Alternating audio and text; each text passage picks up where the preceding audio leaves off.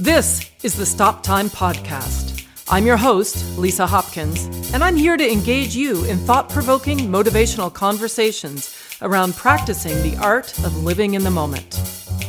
I'm a certified life coach, and I'm excited to dig deep and offer insights into embracing who we are and where we are at. I am just so excited to reconnect with today's guest. Nobody in our industry would dispute the fact that the most recognized name in dance shoes is LaDuca. But way before the shoes, there was Phil LaDuca, the performer, the man who went from classical ballet onto Broadway as a song and dance man, huffing with the biggest stars on stage, off stage, and the big screen, from Rudolf Nureyev to Katy Perry, Meryl Streep to Antonio Banderas, and the list goes on.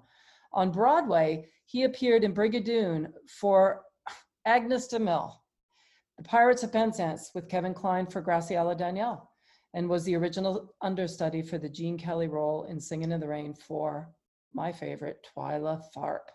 Phil performed with American Dance Machine under the legendary Lee Theodore, working with such greats as Bob Fosse, Jerome Robbins, Ona White, Danny Daniels, Patricia Birch, Ann Reinking, Wayne Cilento, Chita Rivera, I personally, I am so grateful to say that Phil and I have shared countless hours dancing together in classes at Steps on Broadway over the years, and I have had the distinct pleasure of knowing him before LaDuca was a household name and still have one of his very first prototype tap shoes.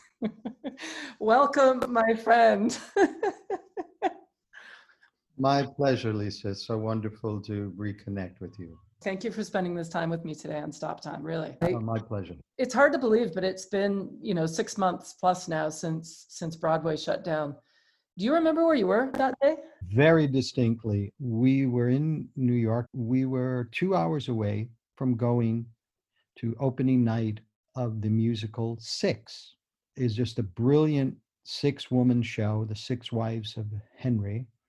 And we were two hours away for opening night red carpet at six o'clock, and uh, my manager Jerome Vivona said to me, um, "I said, well, I'm going to stop by the box office and pick up the tickets on the way there. To this way, we don't have to worry about it." He said, "Didn't you hear? Broadway is closed." And at first, I, I didn't know what he was talking about. Uh, is the street blocked off? What did they block off, like in Times Square for the New Year's? And that's when I learned that the actual theater we were going to was where the first positive COVID test had come up with an usher there. Mm. They closed that theater, and the producers decided to close Broadway. So, yes, I do remember where I was. Yeah. It took a while for it really to kind of sink in when we started to hear that cast members were testing positive. Then it became real. When people actually started to become sick, that's when it started to become really frightening. Realizing that this is not something that is going to just dissipate, this is not going to be even seasonal this is going to be with us until we actually find a vaccine.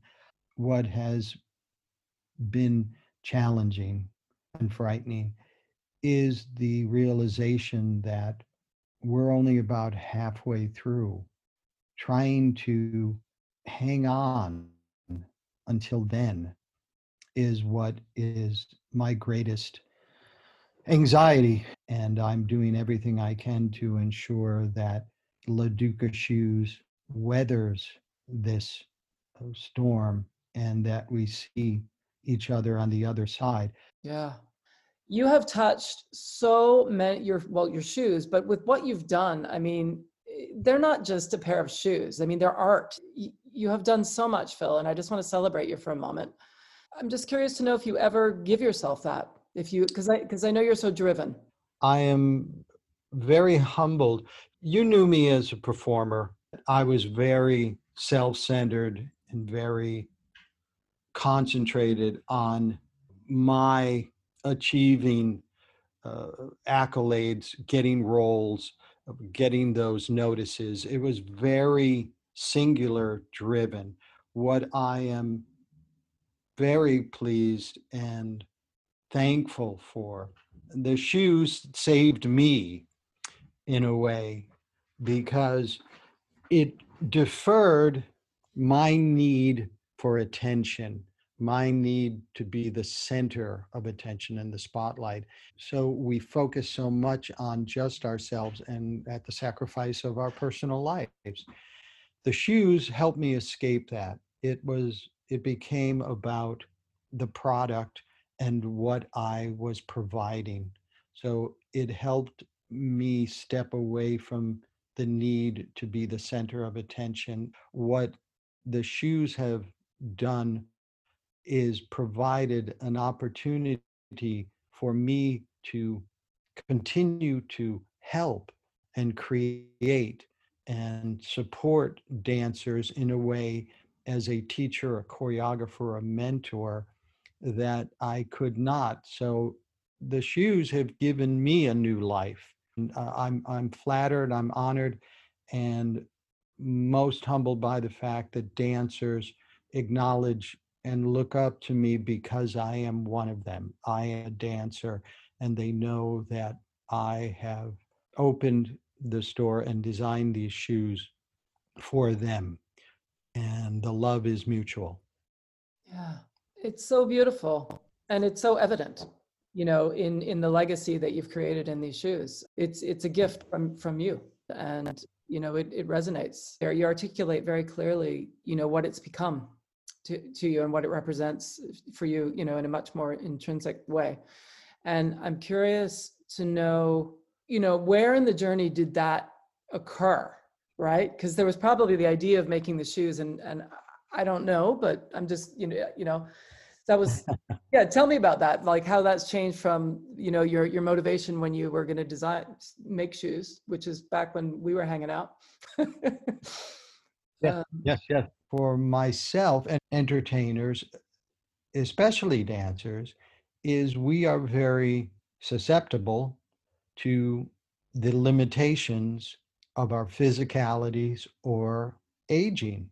Uh, this industry is based on youth and look. And what's wonderful, I have to say, is in the last several years, society has changed in that regard in as far as body shapes and what is looked upon as beautiful in the world.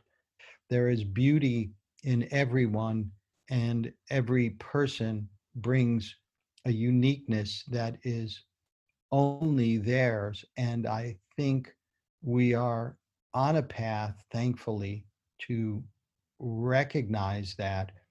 How that fits in with the shoes and my going to them was the limitation of the physicality. I had had reconstructive knee surgery early in my ballet concert career and knew that my ballet career had ended before it began. And because I had sung in rock bands, I had a voice, and someone recommended I go into musical theater. So, because of my injury, um, I went into musical theater. And then in the 1999, I was choreographing in Vienna and I popped a disc out of my back. And I thought, wow, at 45 years old, what am I going to do now? Because my body is betraying me. I had been very fortunate to have been still dancing up until 45 years old, which is very rare in the industry. So I was fortunate in that regard, but I realized I physically cannot keep doing this. These things are very harsh, very hard lessons, and sometimes they are necessary uh, because we want something so badly that we are driven to it, and only a stronger force can deter us and knock us off that path. Sometimes we need that. So, when I had my back surgery and I knew I wasn't going to be able to physically teach or dance, I thought, what is it that I can do in the meantime? Because I still was going to come back. I always came back from injuries to mm-hmm. dance. I remember when I had, I was doing Singing in the Rain on Broadway, and I was given my, or went to fit my shoes being made. And I said to them, I can't point my foot. And the response was, well, this isn't Swan Lake. Mm-hmm. And the real the realization of that, I thought, wow, they really don't understand. There wasn't anybody in place, not that people were trying to do harmful things to dancers. There was just an un, there was not an awareness at the time of that I was on Broadway it was a renaissance coming into the style of dancing that was not just bring out the chorus girls, bring out the kick line. It was becoming more demanding. It wasn't just the the dream ballet from Oklahoma, mm-hmm. where they came out in ballet slippers. It wasn't the the dance on the beach from Carousel, where they were barefoot now they were asking us to do shows like On Your Toes and uh, Singing in the Rain and Cabaret with shoes that were not flexible to do grand jetés, to do fouettes, to do slides, to do layouts in shoes that we were not able to articulate, not able to come through our feet when you do a, a tour en l'air. Yeah. You you do revolution in the air and you come down. Now imagine if you came down on flat feet. It, your your knees would just buckle. Yeah. Your back would go into shock. And yet we were being asked to do the this kind of choreography in shoes that weren't allowing us to articulate or come through our feet. And ha- that's where the realization came. There needed to be a shoe that had evolved as the dance and the demand, the choreographic demands had evolved for the dancers. Everything had evolved except for the dance shoes. Yeah. And there were shoes that were being made. They were beautiful, gorgeous, fantastic shoes that looked wonderful for the part, but they did not function to the maximum of what a dancer does. We use our feet, and then you put us in in a contraption that it, it it's like telling a boxer, "I'm going to give you boxing gloves, but I'm going to tie the laces together." Yeah. So we were being limited as to what we could do and obviously very harmful uh, for injury wise. And that's where the nucleus and the idea of LaDuca shoes has come from. And uh, it's wonderful to have the Catherine Zeta Jones and the Uma Thurmans and the Katy Perrys and the Meryl Streeps uh, wear the shoes and and appreciate them. Um, what uh, is wonderful about that is that they don't know dance like we do but to for them to become aware of them and to appreciate it is, is very heartwarming. But for me my love uh, has always been for the chorus the the dancer the stage concert dancer and for them to acknowledge and say you helped my career you saved my career is the, the greatest accolade that i can imagine oh Absolutely. Imagine if LaDucas existed when Gwen Verdon was dancing, you know, when, uh, like, it, like, think about what they did in their, with their limited, it's just mind blowing to think. And yeah. you are the, you are the spokesperson for the chorus, for the dancer, because as dancers, we're all so damn excited just to get the gig. That, that we'll and, dance for free. Throw a few coins on this stage. Now, you know, the mm. kids, they train in your shoes. They train in your shoes and then they go in the shows and then they perform in your shoes. So yes, you have single-handedly with the shoe idea um, improved the, not only the lives of, of the performers, but you've improved the shows for the audience because the dancers are able to do their work. I know what it feels like to dance when you feel uncomfortable and, and, and how you hold back the energy that you spend, you know, being afraid to land. So grateful, so grateful that, that you've done this. It's, it's very important, important work. So it's amazing. I'm going to pivot a little bit. Can I share something that you said in the podcast guest form that I gave you? Please, of course. Great. So the the question was, what discoveries have you made about yourself that you might not otherwise have learned? And your answer was realization that I've been chasing the moon. And yeah, I, I was like, wow. So tell me more about what you mean by that. I've realized, I've come to become aware of the fact that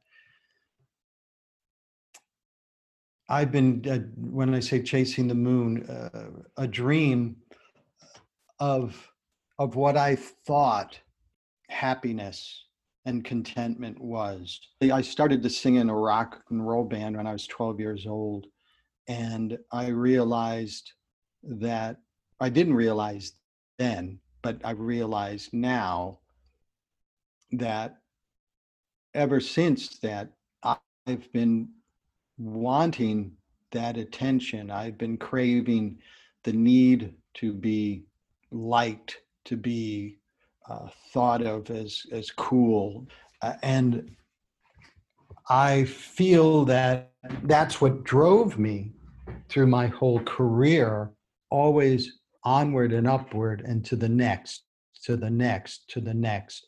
I never was content to stay with the show because I didn't have the patience. I wanted the accolades and the fame now.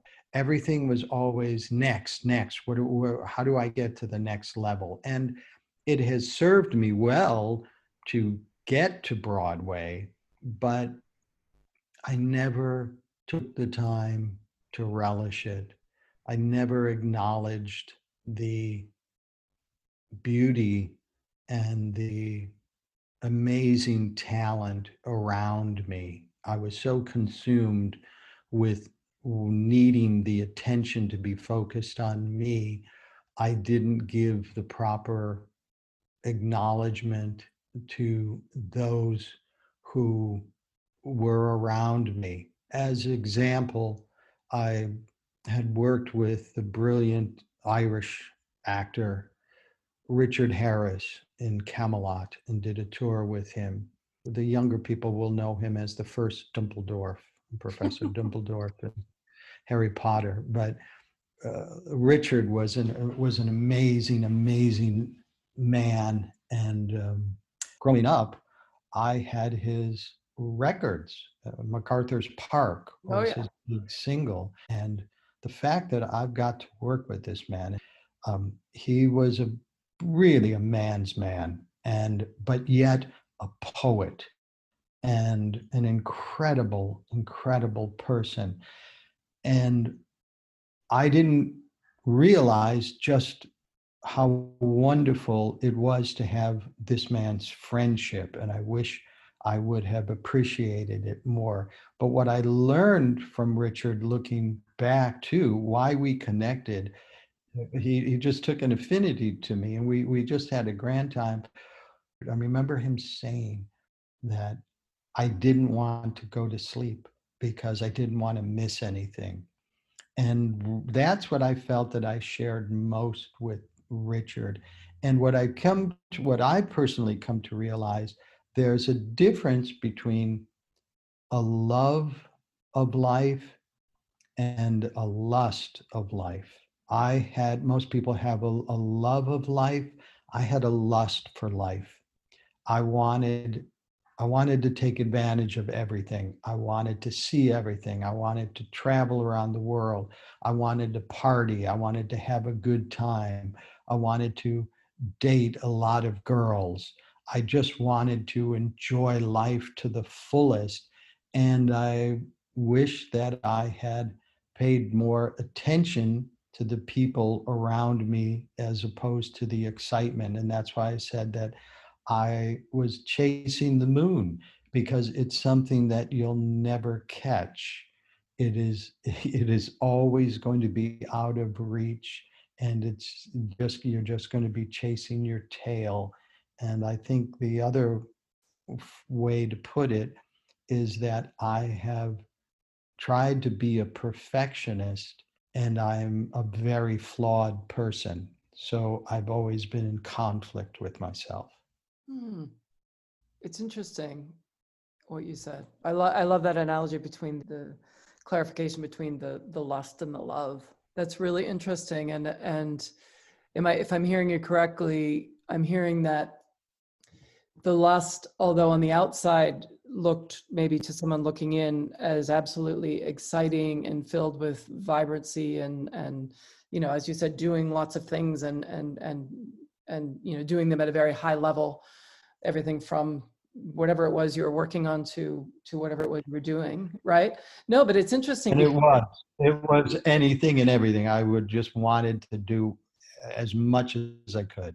Well and i remember that energy from you i remember standing next to you and there was always a hunger that i yep. couldn't describe I, I just felt it you know i thought what does he want but yeah like a hunger a hunger and oh, I um wanted, I wanted, I wanted everything from you. I wanted everything that you had to offer. I was a vampire. You had you had knowledge I didn't have. You had experiences I didn't have.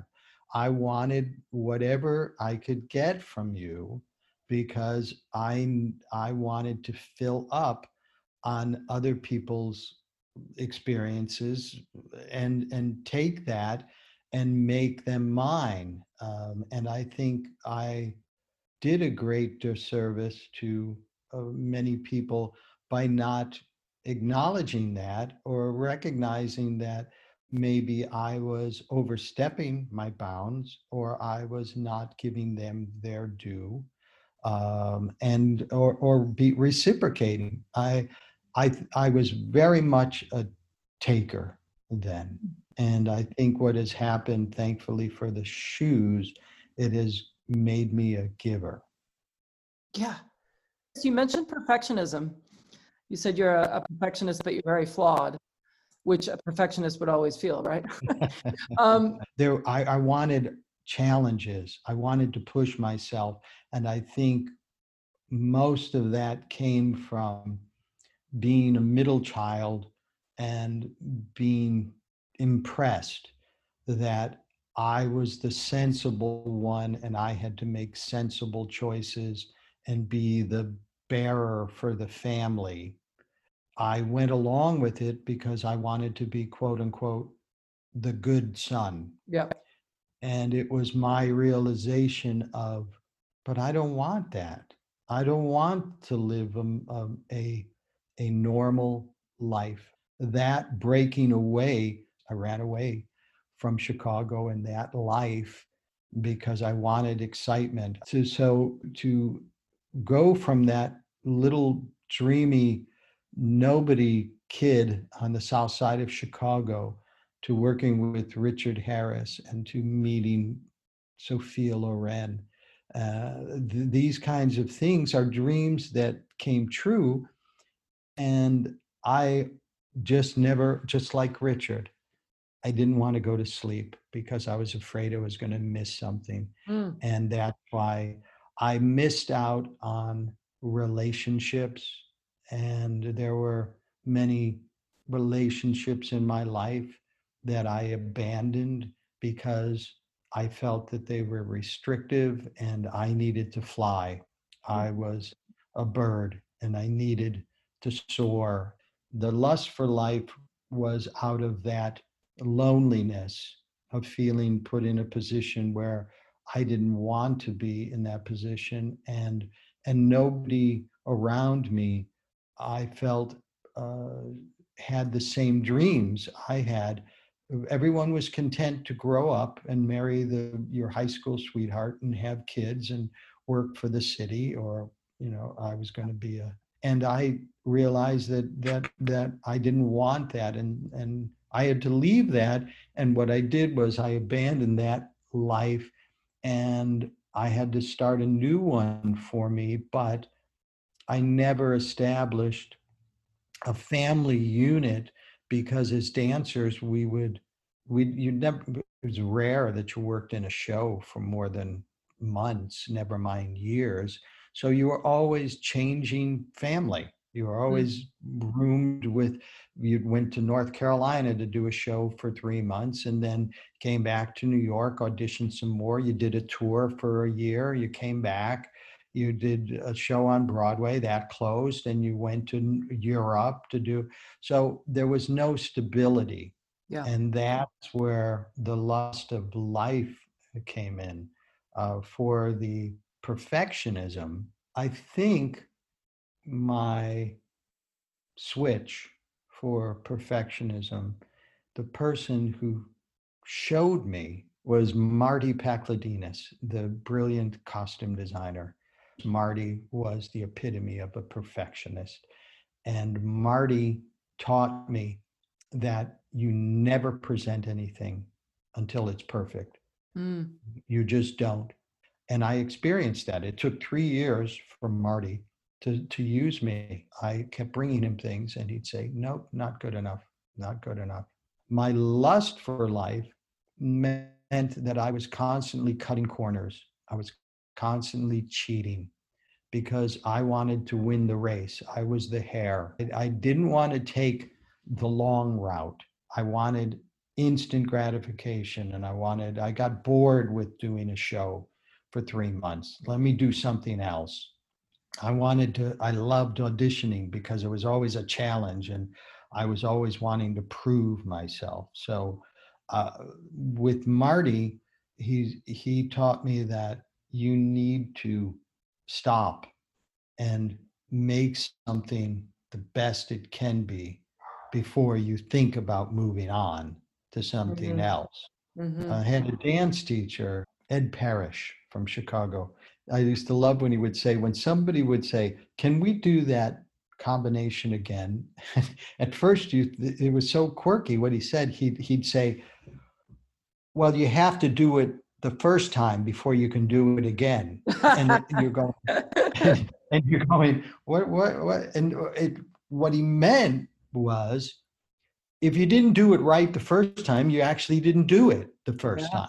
Yeah. So don't ask me to do it again until you know how to do it. and the, those are the things that I learned later in life. And again, also what the shoes taught me. But LaDuca shoes would, would not have succeeded if I was just another shoemaker that that got wanted to do dance shoes and make money. What is your definition of living in the moment? Living in the moment is accepting the reality that you're existing in, accepting the fact that you have made mistakes, you have hurt people, you have done some wonderful things, you have helped many people, and forgiving yourself for the things that were not done in a kind manner or in an ignorance. And moving on from that and saying i want to learn from those mistakes that i made and i want to become a better person. That is at least where i'm presently at with my life. Mm. That's really interesting. This moment that you speak of sounds like um, the moment with yourself. That what comes in, what comes into that for you is maybe. Uh, it sounds like a lot of accepting and and learning from what happened in the past, right? In order to move forward. Is that what I'm hearing you say? Oh, absolutely. And I've had, as you are referring to and recognizing, that I've had a an awakening as to who I am and why I am the person that I am at this point in time. We all, our products are in, from our environment. It's our upbringings, it's our neighborhoods, it's our parents, it's our friends, it's our siblings, uh, our schooling. But we always have a chance, hopefully, to move on from those places and expand and become different people if we choose to. We hold on to so many things that we think are security blankets. I held on to a lot of my roots from growing up on the south side of Chicago. I was raised in a very violent environment. What I realized that you either were a predator or prey.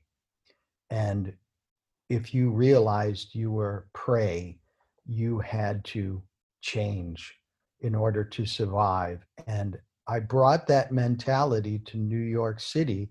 I seemed very jovial and very positive and energetic, but what I was masking was a in, an insecurity and a fear. It was all about survival. New York City was tough. For every job, there's hundreds of people behind you wanting the same job. So it was a dog eat dog world. And I relished that environment because I came from that kind of dog eat dog environment.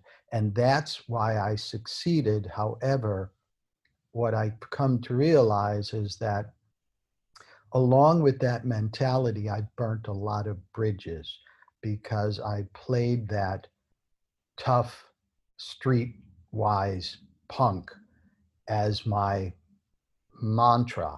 Another thing that hit me, Lisa, from our, our, our conversation that came up and to me uh, that you've stirred, thank you, is I've realized something that success does not bring happiness. Happiness brings success. Yeah. I've been successful in one vein, and people look at me right now in that vein.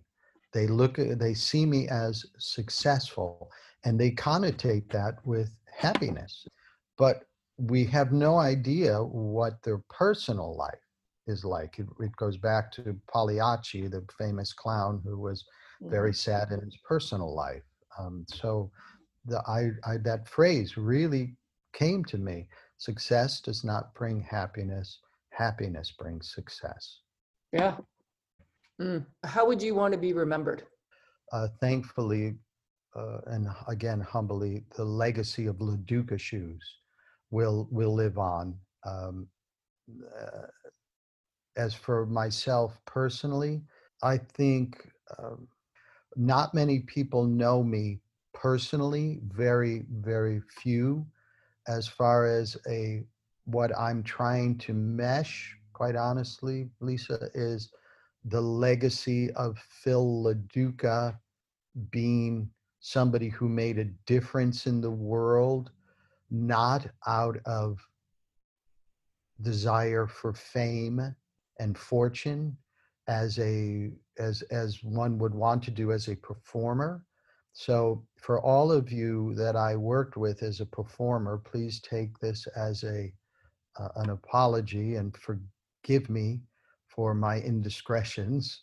And for and and hopefully as we talk about moving on that the people it's interesting the people who know me only as the shoes and the LaDuca shoes and the designer don't know that other person and they look at me as a benefactor and somebody who did something good for the community and the world at large and that has helped uh, tame the beast within me and soothe that anger. I don't have that anger within me any longer that I did as a performer or as an adolescent growing up. So I'm grateful that this opportunity was given to me and that I, I've been able to give something beneficial to the dance world and the dancers that I love. And in return, they have shown me love back. And I'm proud of that leg- legacy as a person where it's down to, to myself separated from my as a performer or a, a shoe designer, a, a founder. Um, I'm still working on that, to mm. be honest. I can tell you what I, I want to be. I want to be a good person. I want to be a good father. I want to be a good husband. I want to be a good neighbor. I want to be a good human being that people can trust. Uh, I, I was I was raised very untrustworthy. I want people to really sincerely feel that I have their best interest at heart and I don't have a, a hidden agenda or deceivious, which again, that's the way I grew up. So I want that persona to be of somebody plain and simple who's a good person. Mm, yeah, amen. Don't we all? So it's that time. Are you ready? Are you ready for the rapid fire? Here we go. I'm I'm okay. I'm I'm I'm relaxed. Okay, let's go. He's warming up. Okay. All right. Phil LaDuca, what makes you sad? The state of the world. Mad. My inability to do more about it. Frustrated. That I haven't achieved the person that I want to be yet. Interested how are we going to fix it? Motivated. The desire to have a family and to teach my children. Inspired. The amazing stories and people that I have recently uh, come to know. And grateful. That I've come to a place in my life where I can be the person I want to be. Amazing. Beautiful. And before we go, I like to ask all my guests what are the top three things that happened so far today? My conversation with Lisa Hopkins, the sharing of the unbridled love that our one year old puppy brings when we uh, greet her in the morning with my wife and I. what kind of puppy do you have? We have a, a, a rescue dog um, that is a mix of Chihuahua and Terrier, Nene, and uh, she brings fun, my wife and I. Uh, such such joy to see uh, someone, some living creature that gets so excited to be loved and to be held and to be touched uh, mm. really has brought a lot of, of joy to us as we await our own family. Mm, that's beautiful. Third thing would be strap on my handyman belt and tools and I, I what I am relishing now right now in my life taking advantage of the time uh, are two things writing again and also being in touch with nature. Growing up a city boy my whole life i've lived in chicago new york and los angeles. Never been a country boy. And loving the fact that i am actually creating things that are growing. Mm. Hmm well, that sounds like an amazing way to end creating things that are growing. Phil, I cannot thank you enough for joining me on Stop Time. It's been a tremendous pleasure just reconnecting with you. We've known each other for so long, and I, you know, I just, I really appreciate you. So thanks. Yeah. It has been my extreme pleasure and uh, extending our, our friendship over the years and reconnecting has just been a joy for myself, and I thank you, Lisa. Yeah, no, absolutely. Listen, I've been speaking today with Phil LaDuca.